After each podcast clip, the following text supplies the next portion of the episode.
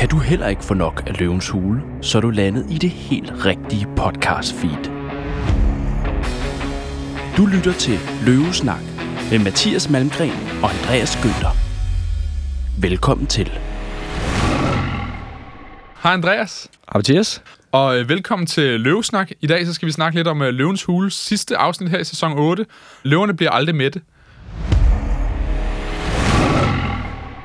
Vi starter ud med, med KZ.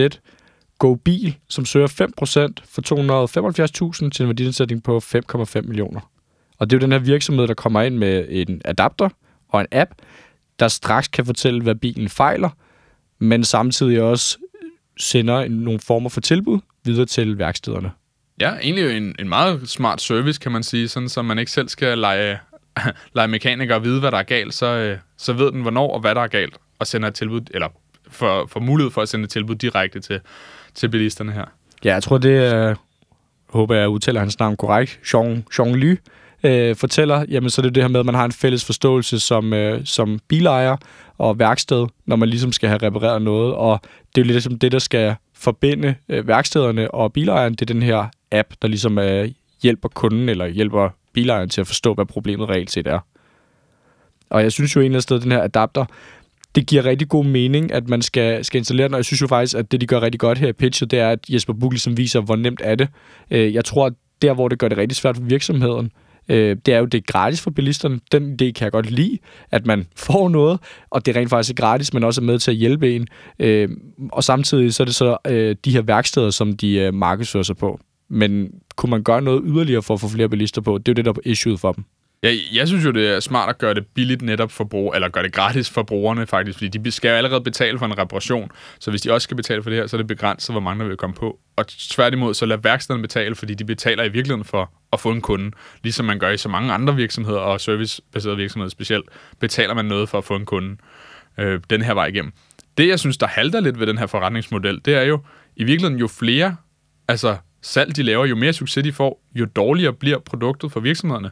Så jo flere virksomheder de får på, jamen jo dårligere bliver det for den enkelte virksomhed, eller øh, værksted, fordi lige pludselig er der mange flere konkurrenter om egentlig de samme kunder. Øhm, Men hvorfor, hvorfor mener du det? Er det dårligt for virksomheden? nej, ikke for virksomheden, fordi de laver jo salg, men for hvert værksted. Så jo flere værksteder, der ligesom kommer ind, jamen jo dårligere bliver det for det enkelte værksted. Og, og, og der kan man sige, at det bliver svært for, for værkstederne måske at følge med den udvikling, hvis det bliver dårligere og dårligere for dem, jo større de ligesom, eller jo mere, flere salg de laver, jo flere penge, som uh, virksomheder her tjener. Det var i hvert fald det, jeg sad og tænkte sådan, går det galt, når de begynder at få en vis succes i virkeligheden? Jeg ved ikke helt, om jeg er enig i ideen i, at det er dårligere for værkstederne. Jeg er godt med på ideen i, at de konkurrerer mod hinanden. Øh, hvad handler det så om? Så handler det om pris. Men jeg synes også bare, det er vigtigt, især når jeg skal have lavet noget med min bil, at det er servicen, der er i, i, i spil. Og samtidig selvfølgelig også, at det, de gør, det, det er korrekt, og ikke skal komme tilbage igen. Så jeg er jo enig med dig i, at, at konkurrencen prismæssigt vil være svær for værkstederne. Det vil være til gavn for bilisterne, for forbrugeren.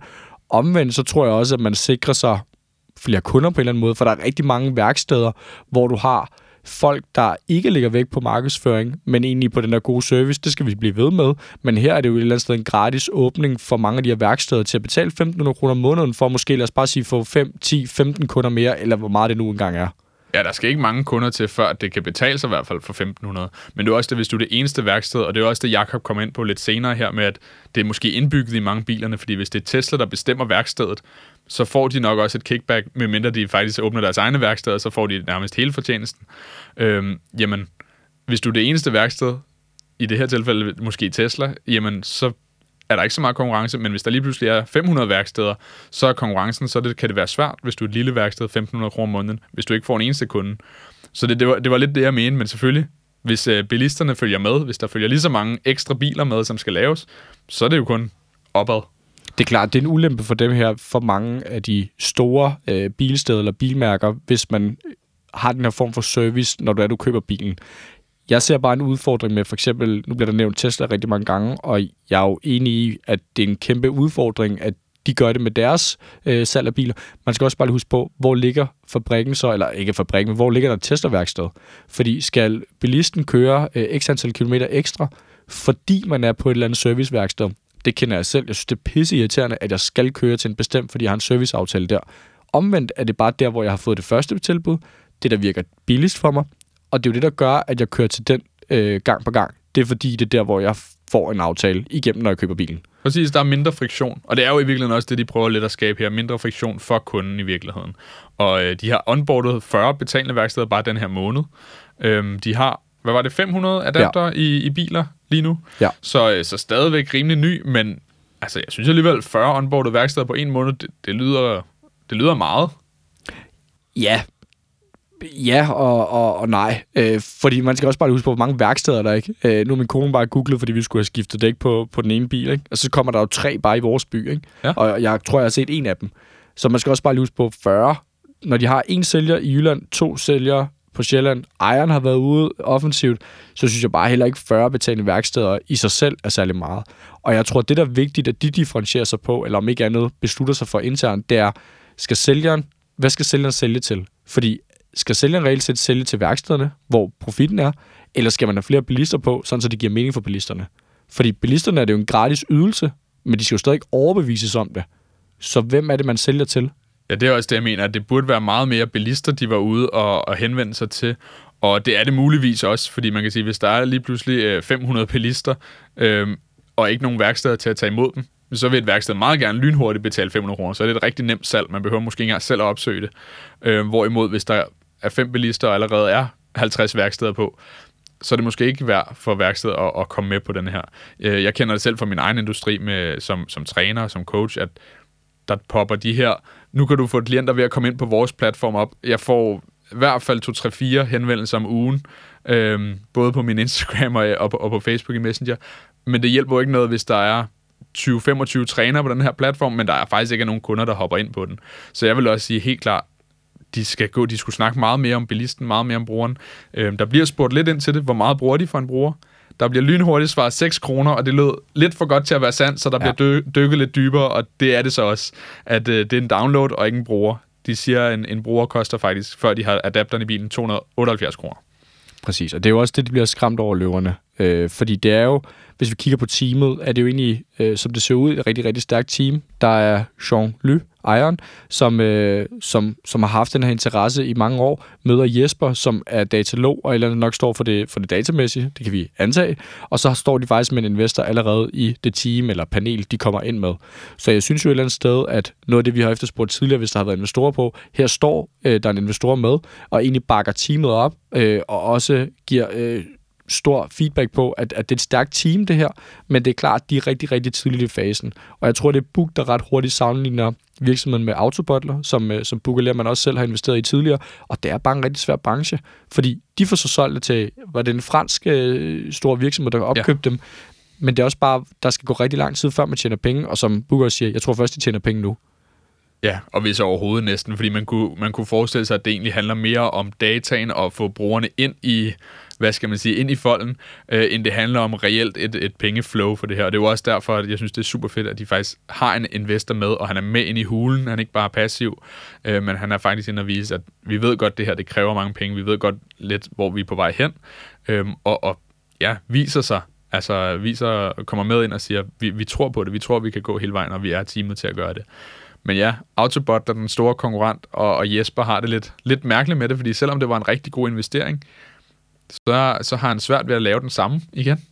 Ja, og det bygger jo også rigtig meget på, som, som Jesper Buch kommer ind på, at hans bedste kammerat er direktør i virksomheden. Så det er svært for ham ligesom at have en konkurrerende virksomhed direkte til en af hans bedste kammerater, og af den grund er han i hvert fald ude, på trods af, at han virker interesseret i det. Og hvad er det for, er det, altså, der har jeg lyst til at stikke lidt til Jesper Buch, fordi er det ikke lidt bullshit i forhold til, hvis man ikke kan konkurrere med sin, med sin ven, inden, inden, inden der i i noget, man må tro minder ret meget om sporten med de her øh, virksomheder. Sådan, hvad, hvad er det så lidt for et jeg bare i den der businessverden? Man må da kunne konkurrere med hinanden på en god måde, og stadigvæk være venner, måske endda faktisk tættere venner eller bedre venner på en eller anden måde. Ja, der, der tror jeg ikke helt, jeg er enig med dig, fordi man, man skal også bruge sit netværk af mennesker, sine venner til at komme frem, og der er nok ingen tvivl om, at den kammeraten her, de, ham og Jesper Buch, har noget sparring omkring virksomhed. Så det er jo også lige pludselig noget, Hvem skal man være lojal mod? Skal Jesper Buch være lojal mod virksomheden, han investerer i? Ja. Skal han være lojal mod sin kammerat? Ja. Det bliver svært. Og så er det der, hvor man skal vælge at vrage. Og det er jo ligesom, når vi ser flere gange løverne gå ud af respekt for andre. Den er jeg ikke helt fan af, fordi det er et panel, hvor at den stærkeste løve øh, skal vinde. Men når det er ens bedste kammerat, der sidder i en direkte konkurrerende virksomhed, og Jesper Buch ved jo godt, han bygger autobotler op, kommer ud af det, det samme skal han jo gøre her. Så på den måde kan jeg godt se, at man det ikke giver værdi at gå direkte imod øh, bedste kammerat, og om ikke andet er det i hvert fald en god årsag for at bakke ud. Ja, ja, det er helt fint på hans personlige plan. Jeg synes bare, den var lidt... Ja, hvis man godt kan lide business, hvis man godt kan lide konkurrencen, hvis man godt kan lide de her ting, så synes jeg også, at et venskab skal kunne klare det. Jeg synes næsten, at de fleste gode venskaber indeholder en eller anden form for øh, konkurrence i nogle af de her felter. I hvert fald, når man... Nu kommer jeg jo fra lidt en sportsverden. Altså, der, der er der mange konkurrerende hold, som er gode venner med hinanden på den anden side efter kampen, ikke under kampen. Nej, nej, bestemt. Man skal også bare huske på, at det er relationerne, der i sidste ende er tilbage. Så det kan godt være, at vi snakker business og penge, men i sidste ende, så står du tilbage, og hvad har du? Så har du reelt set kun dig selv og din omgangskreds. Så der tror jeg også bare, det er et vigtigt pointe at sige, ja, konkurrencen skal være til, men så kan man jo konkurrere på andre parametre. Ja, det må, det, det må man kunne i hvert fald. Men øh, ja, Jesper Buch er i hvert fald ude. Han virkede ellers som den mest interesserede faktisk i det her, fordi han har investeret i det før og har bygget det op, og det var en god exit, han har lavet på den. Øh, men ja, ude. Ja, og, og Christian og Rigsgaard egentlig, egentlig samme øh, udgangspunkt, at der er usikkerhed omkring det her med elbiler, men samtidig måske også, de bruger i hvert fald Tesla som udgangspunkt og siger, jamen, der er jo biler, der begynder at blive mere og mere intelligente og rent faktisk fortælle, hvad er problemet, du skal bare køre herover. Øh, at de så kører over på deres eget værksted, det er jo det, jeg synes, der er interessant at tage med videre herfra, fordi det er jo det, god bil skal angribe. De skal jo ligesom forsøge at blive partnerskaber med diverse forskellige virksomheder, der nu engang er, og sikre så, at man kan pejle dem over til bestemte værksteder der tror jeg i hvert fald på, at der er en niche øh, frem for at prøve at udkonkurrere de store steder. Fordi Tesla kan jo, har jo gjort det samme på deres biler. De, de skal bare over på deres øh, værksteder, hvorimod GoBil skal ligesom hjælpe med at åbne op for de der selvstændige værksteder. Øh, så de bakker i hvert fald ud øh, på det her, og så også muligheden for at tjene penge øh, har risiko svært ved at se. Ja, jeg tror, de, de føler lidt, at der, det kræver en, en alt for stor investering, for at de overhovedet får nogle, noget, nogle penge tilbage, og måske slet ikke i virkeligheden. Også selvom det kan blive en stor exit. Så, øh. Og det er jo også derfor, at Anne-Louise bakker Anne, på grund af, at det er blodrødt tal i starten. Øh, egentlig et positivt øh, produkt og, og team. Og Louise, der ser den her virksomhed alt, alt, alt for tidligt ind i, i, i løvens hule. Ja, så de får ikke nogen investering med, men jeg synes faktisk, de fik showcaset deres produkt rimelig godt øh, og, og vise det frem, og også teamet for den sags skyld. Bestemt. Drømmer du om at blive iværksætter, så har vi en unik mulighed til dig. Programmet er nemlig sponsoreret af Startup Central, som er et online-netværk for iværksættere og selvstændige. For 149 kroner om måneden får du adgang til Startup Centrals kæmpe fordelsforum, der indebærer coaching, online-netværk, store rabatter på mange forskellige eksterne services og meget, meget mere. Besøg linket i show notes og brug rabatkoden løvesnak og få 25% på dit medlemskab. Startup Central. Bliv iværksætter i dag.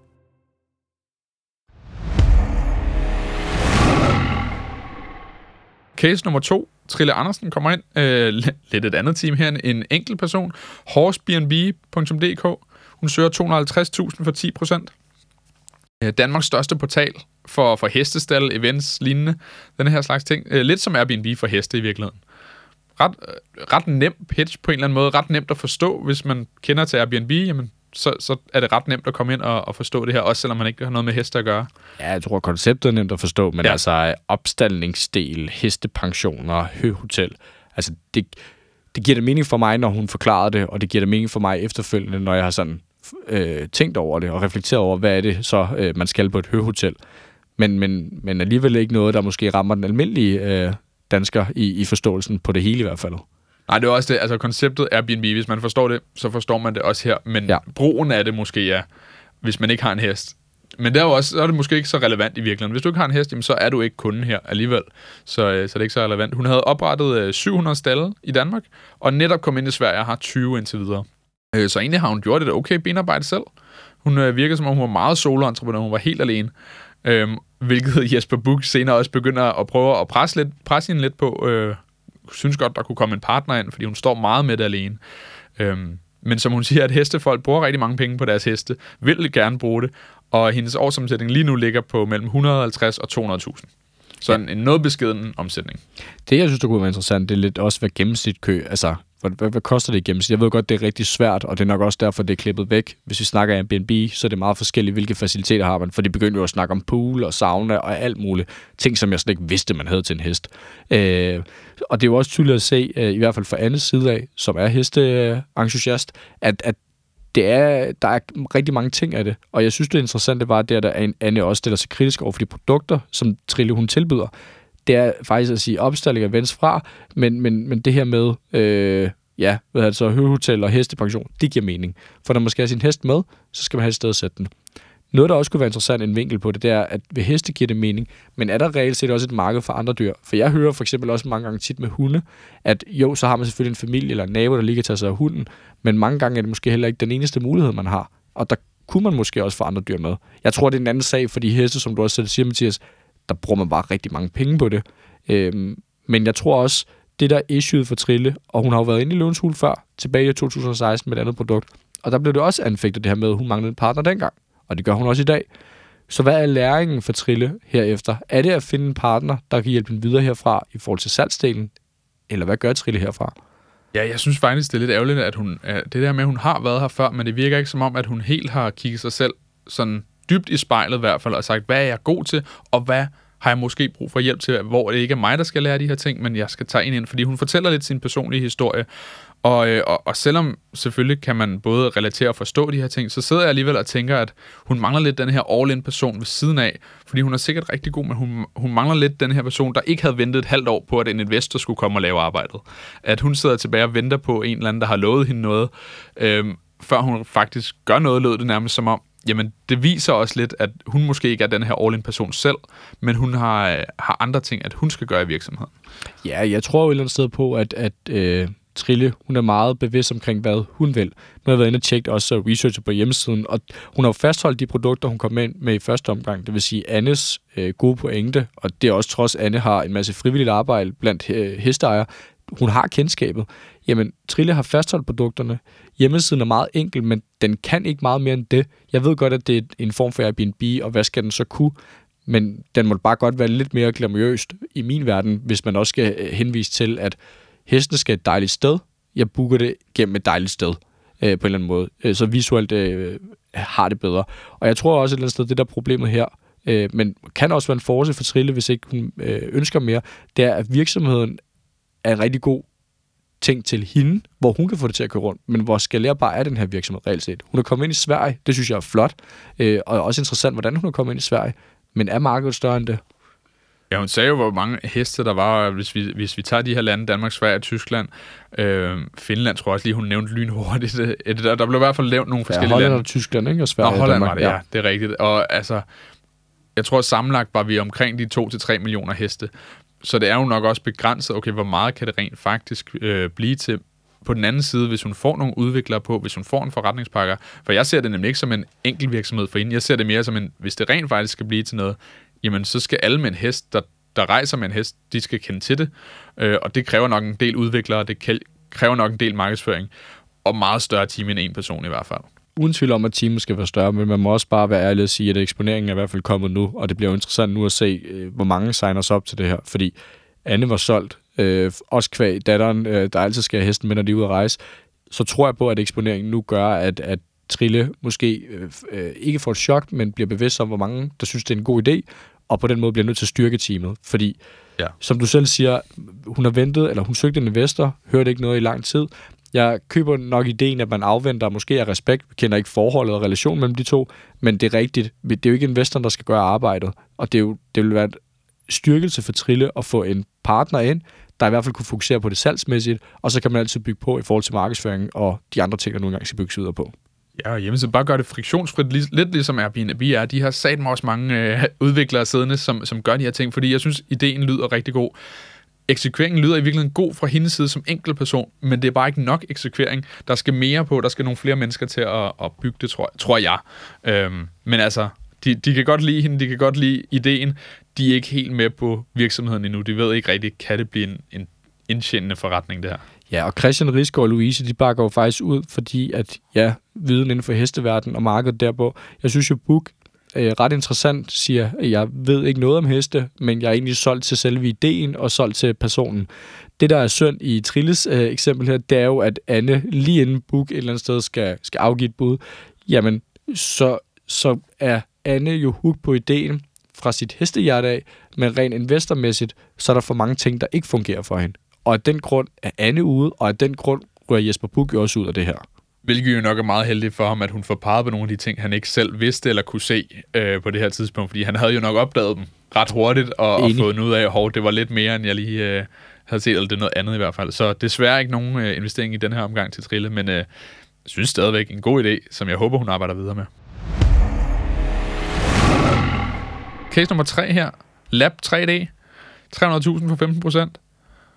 Øh, ja, 3D-printer producerer store og små prototyper for virksomheder i Danmark, og øh, giver også øh, sko- en masse skoler, vil gerne bruge deres service, og derfor udviklede de den her skolepakke øh, til skoler.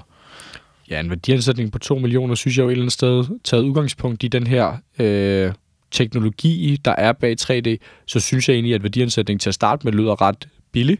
Øh, og det var inden de selvfølgelig begynder at komme ind på, hvilke, hvilke ydelser de har. For det kommer også sådan ret hurtigt frem, som du også kommer ind på, at det her udlejning i 3D skolepakker, det er noget, der er kommet senere hen, eller først noget, de lige har begyndt på. At, at efterspørgselen formentlig kunne, kunne øges, yes, men det er noget, de først lige har begyndt på. Så det er jo egentlig primært det her prototyper for virksomheder, de har gjort brug af, men nu ønsker at gå en ny vej. Ja, og altså, som du siger, en, en, en værdiansætning på de her 2 millioner, men, men de har en forventet omsætning nuværende år på 3,3 millioner. Det synes jeg faktisk er meget pænt, at de så kommer ind og ikke spørger om, om meget mere. Øhm, vi finder så lidt ud af senere, at det er fordi, de faktisk ikke rigtig ejer noget af det. Øhm, så, så de har ikke andet end deres egen eksekvering, hvilket det også lyder til, at de, de gør meget godt. Øh, men indtil videre er det altså øh, 80% af deres omsætning er på de her prototyper, og kun 20% på, på udlejningsservicen øh, til skolerne. Men jeg synes jo, at Andreas og Tobias kommer ind, øh, begge to med en håndværkmæssig baggrund som henholdsvis elektriker og murer. De begge to er fuldtid. Det her er der blevet anfægtet flere gange i den her sæson af løverne, det her med, at du deltid, fuldtid, og hvor all in er du reelt set på din virksomhed.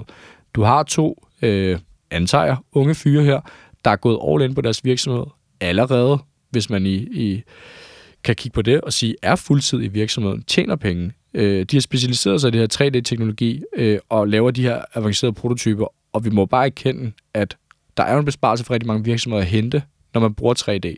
Og det er jo også noget, som er mere og mere øh, ind, og måske også noget af det, der har fået dem til at overveje skole, øh, fordi her er der måske et, et marked eller et potentiale, som ingen før har udnyttet.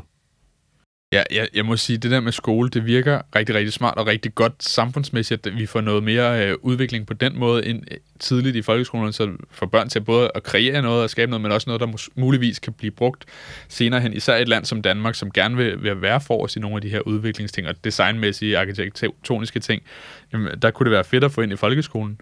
Men øh, sådan prissætningen på det, jeg tror også, Jesper Buch siger, at det lyder meget, meget billigt. Aftalen er 50.000 kroner. I de her 50.000 ligger der faktisk hardware for 60.000 i, i 3D-printerne. Og så her oveni kommer deres øh, opsætning og deres service og deres øh, forskellige ting. Så på den måde synes jeg, det, det, det virker meget billigt, at en skole i virkeligheden kan lege sig ind i, i et år for 50.000 kroner og få hardware for 60.000 på den måde. De her 10 3D-printer, tror jeg, det var, de havde. Ja, det var 10, 3, 10 3D-printer, inklusive softwareomkostninger og de her ting. Ikke? Men jeg tror også bare, det der er vigtigt, og det der argument, ret hurtigt kommer for de to drenge, og det køber jeg reelt set. Ja, første år, der er det ikke, men det er jo så også en plan over, hvor de skal holde den fem år. Fordi det er klart, første år tyder ikke på, at de, de tjener særlig meget på det. Kunne det være dyre? Det kunne det måske godt. Det vil også afholde rigtig mange kommuner og skoler i at investere i det her. Og hvis der er, man rent faktisk skal holde på folk i fem år, uden den store servicering, fordi de klarer det hele selv, men hvad er indtjening så ikke på nummer 2, 3, 4, 5 år, og hvad med derefter? Og så begynder det at, at ligne noget, især hvis de kan få en, en, altså en, en, globalt skulle jeg til at sige, men i hvert fald national aftale med skolerne, at det blev en ting, som kom på, altså øh, skoleskemaet, så de skulle, alle skolerne nærmest skulle investere i de her ting, og så ville se, okay, hvordan kan vi så, i stedet for selv at skulle gå ud og købe en masse ting, i stedet for selv at skulle købe al den her service, jamen så vil det måske være reelt, og der kan de lave nogle selv. Jeg begyndte at tænke på, nu er min fars skolelærer, og, øh, og de har faktisk 3D-print noget på deres skole, som de har købt til skolen, som præcis gjorde, som de sagde, de øh, blev brugt i en måneds tid, og så falder interessen. Der er ikke nogen til at, at, at holde det op og køre. De står nu bare i kælderen og bliver slet ikke brugt. Men jeg sidder og tænker på, grunden til, at der ikke er den her service på dem, fordi 10 3D-printer i en folkeskole med elever, der brugte dem hver dag, jeg tænker, at grunden til, at der ikke er service, det er, fordi de simpelthen ikke bliver brugt. Så selvom de leger dem ud, så sker der præcis det samme som dem, som skolerne har købt. De bliver stillet ned i kælderen, og så er der ikke lige nogen til at, at lave de her 3D-timer til skolebørnene, og de bliver faktisk ikke brugt og står nede i kælderen, og det er derfor, der ikke er service på dem. Det snakker de jo ikke om, men det var det, jeg sad og tænkte. Det kan ikke være rigtigt, at man kan have 10 printer, der skal producere noget med folkeskoleelever, som bliver brugt hver dag, som der ikke er service på. Det lød meget underligt. Øhm, Men det er også bare min egen, måske skeptisk, der kommer ind der i hvert fald. Kan du finde ud af at bruge en 3D-printer? Jeg har gjort det to gange, og jeg har kun brugt sådan en, øh, der ligesom var lavet for mig, så jeg skulle bare nærmest bare trykke enter. så er ansat, du ikke kan. Så ja. Ja, så hvad er det, de gør anderledes her? Ja, det ved jeg ikke. De har et undervisningsmateriale. Ja. Og, det, og det, jeg tror, det er det, der er vigtigt at øh, tage fat i her. De har jo netop lavet noget undervisningsmateriale, der giver mening. Kan de så formå at gøre det på trinmæssigt niveau, altså nu snakker vi første, anden, tredje osv., og ramme hver enkelt overgang, så har de et produkt, hvor man siger, der er ikke nogen årsag til, at de ikke bruger det. Øh, tværtimod. De servicerer også printerne, hvis de ikke kan finde ud af det. De træner også lærerne i, hvordan man bruger det. De kan også godt komme ud og hjælpe øh, en dag med alle eleverne. Så har du et produkt, der fungerer. Et mega godt produkt. Det er det, jeg mener. Så jeg tror også bare, det er vigtigt at kigge på. Altså, det er ikke 3D-printer, de sælger til en skole. De sælger en skolepakke. Ja. Så skolepakken indeholder en masse grene, som er rigtig vigtigt. Øh, og jeg tror også, at det er jo ikke nogen hemmelighed, at hver gang ord skole blev nævnt, så lagde jeg mærke til, at så blev der lige filmet over på Louise. Ja, hver gang. Hver gang. Og der er jo heller ikke nogen tvivl om, at det er der, der skal kigges hen. Det er også der, der bliver kigget hen, fordi det er jo der, det giver mening. Det er jo nogen, der kan rykke på det her med skolen, fordi er de villige til at investere? Øh, ja, formentlig hvis den er solgt. Har man Louise i, i ryggen, så er man måske mere interesseret, for hun har allerede gjort det en gang, men, men ikke med en tilsvarende, men, men også en virksomhed, der henvender sig til skole. Ikke? Og kom også tidligere i sæsonen med i et andet, en anden virksomhed, der, der havde til grund for, for skole igen. Ikke? Ja, jeg synes også helt sikkert, at, at produktet her, servicen, faktisk er rigtig, rigtig god. Jeg sad bare og tænkte, hvordan kan de tjene? At, men det gør de jo tydeligvis. De er to fuldtid for løn, og de har et overskud allerede. Så, så de tjener penge på det. Øhm, men det er jo så også, man kan sige, det er jo på prototyperne og ikke endnu på skolerne og udlejningsservicen. Og det var stort set det, der blev snakket om her i, i casen. Det var skolerne og udlejningsservicen, der skulle skaleres op, og det var den, det egentlig skulle være det primære produkt, lød det, lød det som om. Jeg tror også, at skolepakkerne skal være med til at drive en virksomhed sådan stabilt kører rundt. For når en, virks- når en skole først har investeret, så bliver de ved med at investere, og om ikke andet, så har de en vedligeholdelsesaftale. Det, de så skal lave de gode penge på, eller de store penge på, det er jo klart, det er prototyperne for virksomheden af. Men hvis de først kommer ind i alle skoler, og alle børn, og de bliver voksne og bliver, øh, skal lave et eller andet, og man så kan huske, at jeg skal kontakte øh, Lab 3 idé for at få lavet min prototype, jamen så har de jo ja, sikret sig selv for yep. fremtiden. Så har de en, en service, der fungerer langt ud i fremtiden, ja. ja. Og, øhm, og løverne sidder også og måske tænker lidt af de samme ting. Øh, Jakob mener, at det her 3D-print er fremtiden i hvert fald, men han kan ikke rigtig se sig selv hjælpe den her virksomhed og, og ude. Og han sælger også allerede 3D-printer på Coolshop, så han vil hellere sælge dem, tror jeg, end han vil lege dem ud. Ja, og siger jo også selv, det er respekt for Louise, det er jo det her, jeg ikke kan forstå. Kan man se sig selv som løve, så investerer man. Jeg er enig i, at den ligger til Louise, og jeg er også fan af, det Louise, der får den. Men jeg synes stadig godt, at man kan se en udfordring på løverne, bare fordi, at den anden løve måske står lidt stærkere. Ja, hvis du gerne vil være med, så giv et bud, så, kan, så er det op til iværksætteren at vælge. Præcis. Og jeg synes jo et eller andet sted, at Buk har set det flere gange før, øh, og har ikke set det lykkes derfor en uge. Øh, ja, Christian kan ikke se det af sin, øh, kan ikke se den her virksomhed som en del af hans øh, normale portefølje, og Anne mener egentlig ikke, at det er skalerbart nok. Og det er jo et eller andet sted også rigtigt i forhold til det, vi ser i Løvens Hule, at det virker ikke til at være skalerbart nok. Men jeg tror også, at Louise ser noget, som de andre løver ikke ser, nemlig en gylden mulighed i skolerne, eventuelt tage en højere pris for det. Og hun ender jo med at, at byde ja, 300.000, som de beder om, men for 25% af virksomheden, og værdiansætter ind i virksomheden til 1,2. Ja, hun vil gerne have lidt ekstra. Ja, og det er jo et eller andet sted også forståeligt nok, når hun godt ved, hvilke arbejde der ligger fra øh, for dem. Og jeg synes jo, at drengene står fast, at de havde regnet med 20 procent. Det er det, de giver som modbud, og siger, kroner og øre, det samme. Modbuddet hedder på 20 procent, og altså en værdiansætning på 1,5 millioner, hvilket Louise ender med at sige ja til. Ja, så i virkeligheden lyder det som en ret god deal for, for begge parter, fordi man kan sige, de kommer ind, og de har de to håndværkere her, de er gode til at eksekvere, virker det som om, men de ejer ikke noget af det. Det er ikke deres 3D-printer, det er ikke deres, øh, hvad hedder det, ikke service, men øh, software. Software. Ja, software. Øh, så de ejer ikke rigtig nogen af de her ting. Og heller ikke engang undervisningsmateriale, det er faktisk også lavet af nogle andre. Men de er gode til at eksekvere på det, og sælge det, og drive den her virksomhed. Så øh, Louise skal helt sikkert hjælpe dem, tror jeg. Ja. Lad os så videre til case nummer 4. Nordic Chef. Chefs, som søger 10% for 400.000 og en værdiansætning på 4 millioner. Og jeg blev faktisk lidt forvirret til at starte med, er det sociale medier, eller er det køkkenprodukt? Og det tror jeg faktisk også er det, der er hele øh, det gennemgående tema i den her case. Det er lidt, at de to fyre, Nikolaj og Thomas, har rigtig, rigtig svært ved at svare på spørgsmål, der kommer fra løven af. De bliver ved med at dreje det over til de sociale medier, hvor mange følger de har. Og jeg synes jo bare, at det falder for lidt ned for det, de egentlig kommer ind med, altså produktet. Ja, fuldstændig. Det virker meget mere som to influencers, der kommer ind, end det er rent faktisk virksomhedsejere. Og de siger endda ordret, vi har ikke lyst til at være de der influencers, men det er stadig det eneste, der bliver snakket om, det er deres influence. Altså Præcis. det er deres sociale medier, det er deres followers, det er deres views, det er hvordan, deres, øh, hvordan de sælger deres produkter, det er de her influencer-ting. Det kunne have været en kniv, som de solgte, det kunne også have været alt andet. Ja, og jeg synes jo, det er lidt svagt. Altså, de lancerer til september 80 butikker, egen webshop igen september. Der er ikke noget salg. Der er efterspørgsel i flere forskellige lande. Der er en forventet omsætning på 16 millioner i 2025, hvor det er 4% af det danske knivmarked. Og så fortælle lidt om den her historie. Men der er så meget fokus på de her sociale medier. Øh, der er ikke særlig stor indtjening på produktet. Øh, ja, det virker ja, som en virksomhed for to fyre, der egentlig bare gerne vil øh, lave en masse øh, sjov ballade på sociale medier. Ja, det er meget mere influencers, der har en affiliate marketing øh, bureau og prøver lidt at sælge et produkt, som ikke er deres eget, som de ikke selv har lavet, som egentlig ikke rigtig passer. Det kunne lige så godt være en boks fra Ikea eller noget tredje. Øhm, at de så kun tjener 20 kroner per kniv, de sælger. Ja, det, Det er så også lidt ærgerligt. Kniv. Ja, helt vildt. Og det er det er også konverteringsgraden. Altså, vi ender på 1 promille. Altså 1%, der går ind på hjemmesiden. Ud af dem er der 1%, der vælger at købe det. Ja, jeg, jeg, jeg sad faktisk lidt og tænkte, det, altså, det lyder jo helt vildt lavt at sige 1 promille. Men var det på deres views, eller på deres followers? Fordi det lød mere som om, det var på views på det enkelte opslag. Og hvis de siger, de har 250 millioner views om året, det er stadigvæk 5 millioner øh, om året. Det er ikke særlig meget, men det var et, på et produkt, der sælger til 20 kroner med en promilles øh, konvertering. Hvis de nu sælger noget til 200 kroner i stedet for, og måske kan få den bare op til 2 promiller, så har de 100 millioner om året. Jeg, jeg tror ikke selv, de ved, hvor mange mennesker det reelt set drejer sig om. Jeg tror ikke på, at to, altså 250 millioner mennesker om året går og kigger 3,1 millioner følger til sammen. Det giver ikke nogen mening, det de selv siger. Men altså ud fra det, de siger, siger de jo, at 1% der er gået ind på hjemmesiden, ud af dem er der 1%, der køber det. Jeg tror simpelthen ikke på, at der er 250 millioner mennesker, som ser deres video, som vil gå ind på hjemmesiden gang på gang. Og jeg tror, det er derfor, det er vigtigt også at adskille de ting, fordi der er jo ikke nogen tvivl om, ja, de har nok et salg af en eller anden slags, men jeg synes bare ikke, jeg synes generelt, hele deres pitch harmonerer ikke. De lancerer til september, de har haft salg, øh, men sælger ikke særlig meget endnu. De har et ambassadørfællesskab, 28 mennesker, der promoverer kniven, der også har øh, følger. Igen, som der også blev ordret sagt, okay, jeg har bare fundet en kniv og sat jeres navn på, og jeg, jeg, det er jo det, der er det vigtige.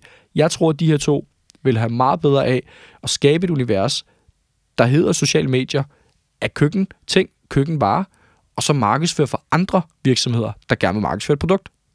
Ja, som influencers gør. Ja, ja lige Præcis, præcis. de her det- to influencers, de er ikke rigtig virksomhedsejere på den måde i hvert fald. Øh, virker det ikke som, nu ser vi selvfølgelig kun lige en lille bitte del af det, men øh, de, de er også meget nervøse og, og har ikke helt styr på virksomhedsdelen af det. De har okay styr på deres influencerdel af det. Ja. Og det er også derfor, jeg tror, de fremstår som netop at værne det, de siger, de ikke har lyst til at være, men som det er det eneste, de snakker om, og det er der, hvor de er confident i virkeligheden og har selvtilliden i. Og har tallene også. Altså, det er flot med alle de følger. Det er godt klaret. Ja, og alle de views. og jeg tror, det er derfor, man også ser Christian i en lidt øh, anderledes rolle. Øh, lidt mere intens, lidt mere irriteret, lidt mere kontant. Fordi han sætter dem flere gange på plads og spørger ind til produktet, øh, hvortil de egentlig ikke svarer korrekt, men går over igen til de sociale medier. Og det er jo, det er jo igen det, der er, er det, ja, i den her case er virkelig udfordrende. Også for løverne, det er, at man stiller et spørgsmål, men får ikke svaret. Jeg tror også, at Jesper Buch den ene gang siger, okay, men det virker for mig, som om Jesper Buch giver op. Han, han gider ikke prøve at stille et nyt spørgsmål. Det er selvfølgelig også klippearbejdet, men jeg tror bare, det er vigtigt øh, at understrege her. Du har to influencers, der gerne vil lave et produkt, men egentlig bare skal forholde sig til at, at blive ved med at fokusere på de sociale medier. Ja, det lyder i hvert fald, det der, de har deres spidskompetence, og er dygtige, og nok også bedre end de fleste til det, altså, fordi det er svært at bygge det der op. Men, øh, men ja, ikke, der var ikke en investeringscase på den måde. De Nej. kunne have købt nogle influencers, men det tror jeg, de øh, har okay netværk til at kunne gøre alle mulige andre steder også. Lige præcis. Så ingen investering til, til Nordic Chefs. Den sidste case, både i, øh, i dagens afsnit, men også bare i hele sæsonen faktisk, Hush Little One, søger også 400.000 for 10 procent.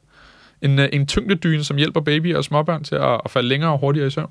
Ja, jeg tror, det er vigtigt at understrege, at det er et univers, der sikrer småbørn en tryg søvn. Ikke for at rette dig, for det er jo klart, det er det produkt, de kommer ind med. Men det er også ret hurtigt at se, at de har egentlig lavet noget, som er lavet før. De går måske mere op i at skabe et nyt univers, øh, og en, måske flere produkter i den her portefølje, der kan hjælpe børn øh, mod tryggere og bedre søvn. Ikke? Præcis, de vil meget gerne være dem her, man tænker på. De vil meget gerne være, at man tænker på Hush Little One, når man tænker på søvn Ja. øh, til, sin, til sine børn. Øh, så det er ikke kun er dynen, men det var det, der ligesom var produktet lige nu. Øh, det største i hvert fald. Og de har solgt mere end 3.000. Øh, så de er okay i gang. Ja, jeg synes jo et eller andet sted, historien om, at de for fem år siden blev forældre og har en søn med, med søvnbesvær, er rigtig god anledning til også at skabe det her univers, og om ikke andet de her produkter, de kommer frem med. Fordi søvn er det vigtigste, det ved vi selv, men det er også utrolig vigtigt for børn. Og lad mig bare sige det sådan, øh, manglende søvn for børnene, det påvirker forældrene helt absurd meget, og jeg tror også, det er Anne, der, der ligger meget væk på det her, hvis hun bare kendte det her produkt for ni år siden. Så, så det er klart, der er noget omkring det her, der, der, er, der er et kæmpe øh, problem. Og de siger jo også selv, at det her produkt, de har lavet, det hjælper helt naturligt og effektivt til at skabe ro i egen krop. Og det synes jeg er interessant. Øh, det, der så også er i øjenfaldene, det er jo, at der er konkurrerende virksomheder, der sælger produkter til halv pris. Jeg synes, at hun svarer på, hvorfor de differentierer sig, og det bliver ret hurtigt slået videre. Men jeg forstod simpelthen ikke, hvorfor det var, at man ikke vil betale halv pris for et produkt, der giver det samme.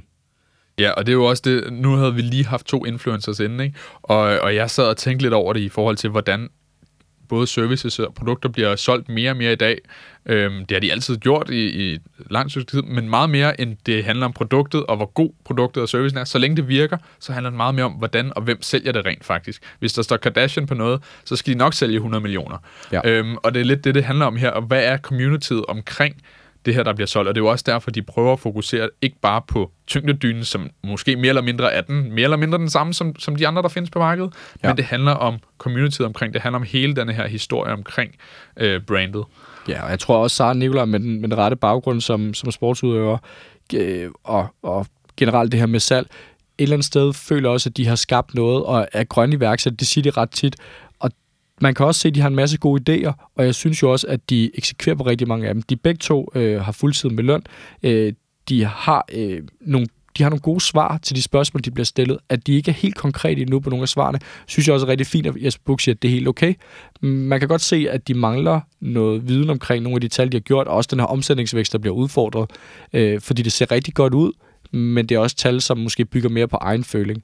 Jeg synes dog, at når man tager udgangspunkt i hele det her univers, og efterfølgende har jeg set på deres hjemmeside, altså et, et helt sæt med det, de nu engang kan tilbyde nu, som er en tyngdedyn, en multinest og et dymetræk, det er 3.000 kroner. Det synes jeg også er mange penge. Men jeg tror også bare, man skal stille sig spørgsmålet, hvis man har de her børn, der ikke kan sove, så er der, ikke nogen, der, så er der ikke nogen pris for det. Fordi det, de er gode til på deres hjemmeside, det er også at komme med indlæg øh, og hjælpe i det her univers. Og det er jo det, som du også selv siger, det er jo det, der ligesom er den gode historier, det er det, der promoverer dem bedre. Øh, især med den dækningsgrad på 69%, de også har, og kun vil sælge, eller ikke kun, men sælger som udgangspunkt kun på egen hjemmeside. Ja, jeg tror, at du, har, du rammer den helt rigtigt her, fordi nu har jeg ikke nogen små børn selv, men der skulle ikke gå meget mere end tre dage, hvor at, at mit barn ikke har sovet, og jeg, derfor jeg måske ikke har fået så meget søvn, før at jeg var klar til at, at smide penge efter problemet og håbe på hvad som helst nærmest. Lidt ligesom andet, der prøvede at købe en masse forskellige ting. Øhm, fordi at, hvis det kan hjælpe, og jeg så får min søvn, jamen ja. så, så er jeg villig til nok at bruge de her penge, og sikkert også mere. Øhm, og, og der kan, tror jeg, nogle gange prisen også hjælpe en lille smule, fordi ja, de koster det dobbelte, og nogle gange så kommer vi til at associere den dobbelte pris med, jamen så virker det også dobbelt så godt, måske endda endnu bedre. Øhm, men jeg har det også lidt med de her tal, det er jo super fint, det er godt, han stiller spørgsmålstegn ved det. Øhm, og, og det, det er nok mere deres drømme og deres tanker, men så længe det hjælper dem med at lave det her day-to-day arbejde, så længe det hjælper dem med at, at vokse, også selvom de måske ikke sådan ved helt, hvor tallene kommer fra, så giver det rigtig, rigtig god mening. Selve tallene giver måske ikke så god mening, men at det får dem til at hjælpe med at lave arbejdet hver dag, det er det, der giver god mening. Og så gør tallene ikke lige så meget, om de, de rammer dem præcist. Nej, altså Jesper Buch også siger, det vigtigste for dem lige nu bør være at fokusere på at blive markedsleder på hjemmemarkedet, og så ekspandere til udlandet. Og det synes jeg et eller andet sted også er øh, ja, nogle kloge ord, gode ord, øh, men samtidig også drage parallelt over til det, der nogle gange kommer i bud, fordi det ender jo med, at det er Christian og Anne, der, der, der står tilbage. Øh, Christian, som et eller andet sted har en, en loyalitet til de her Moonboon, som var inde i sæson 6, vil rigtig gerne byde, men det afhænger af Moonboon-ejerne, øh, også om de vil fusionere, og kommer med et lidt altså, øh, specielt bud, altså 4 millioner kroner i Moonboon-aktier, som efter sine skulle være 5-10 millioner kroner værd, og altså en ejerandel på 5-10%. Det sidder han jo ikke at lover, men byder jo mod, at Moonboon er klar, uden et eller andet sted at have, have drøftet det her med Moonboon-ejerne. Ja, så det er også et halvt bud på en eller anden måde. Ikke? Det er ikke en realitet endnu, selvom det bliver lidt fremstillet sådan. Øh, men lidt anderledes, men et faktisk ret reelt bud. Og jeg er faktisk lidt ærgerlig over, at de her to iværksættere ikke måske har, har haft fem år øh, i den her virksomhed, for så tror jeg, at de havde hoppet på det her med det samme. Da jeg hørte det, så også lidt, det havde jeg personligt været med på, fordi de kommer ind, hvis det virkelig er deres vision, det handler om, om at få de her børnefamilier og børn til at sove godt, De vil kunne gøre en større impact sammen med Moonboon. De vil højst sandsynligt tjene flere penge, og de vil kunne lære helt vildt meget. For de her to har jo ikke uddannelsen bag det her, så de vil højst sandsynligt kunne lære rigtig, rigtig meget i, i den her forbindelse. Men de har svært ved at sige farvel til deres egne navne øh, på det her, fordi højst sandsynligt, at de er forholdsvis nye stadigvæk og er i gang med at vokse. Og det tror jeg også er pointen her. Det er jo ikke fordi, at øh, det ikke lyder som et godt bud, og alle øh, bakker jo også selv, Anne næsten bakker jo op om, at det er et rigtig stærkt bud. Men det handler også bare om, du vil være ansat eller iværksætter. Og der synes jeg jo, at Anne imødekommer, hvad de kommer ind med. 10% for 400.000. Hun skal jo heller ikke begynde at, underbyde dem, fordi det er tydeligt at se, at Christian reelt set byder noget mere, men også, som du siger, en halv aftale. Omvendt, så vil de gerne have, at virksomheden bliver deres navn. Og det synes jeg øh, helt klart om, og jeg forstår det også godt. Og lad os nu se, går der to til tre år, og de præsterer endnu bedre, Moonboon ligger stadig i toppen, så kan man fusionere der eller opkøbe der, og så står de stadig tilbage og kigger på en rigtig god rejse. Det har du ret i. Det er, det er, nok, det er nok der, jeg vil kigge hen af i hvert fald. Fordi jeg synes, det er ærgerligt lidt, at andet sætter det op, som vil I være iværksætter eller vil I være ansat. Jeg, synes, jeg tror, de ville komme til at lave meget af det samme, hvis de fusionerede med Moonboot, som de gør alligevel. Bare ikke med deres egne navne. Øhm, men hvis det er korsen, det handler om, altså den, hvorfor de gør de her ting, og ikke deres egne navne, så vil det måske ikke gøre så meget. Men igen, de får et bud fra Anne på 400.000 for 10%, præcis hvad de beder om. Også et rigtig, rigtig godt bud, og de kan blive ved med at lave deres egen ting, de kan blive ved med at gøre det. De ender med at sige ja til Anne. En, øh, en lidt, sløj, øh, så lidt sløjt afsnit til at starte med, men ender med en rigtig god case og en rigtig god afslutning på, på, på Løvesnak og Løvens Hule. Vi har været igennem øh, ja, hele sæson 8 nu, så, øh, så tak for, at I lytter med, og tak for denne gang, Mathias. Det tak for denne gang. Det var rigtig hyggeligt. Ha' det godt.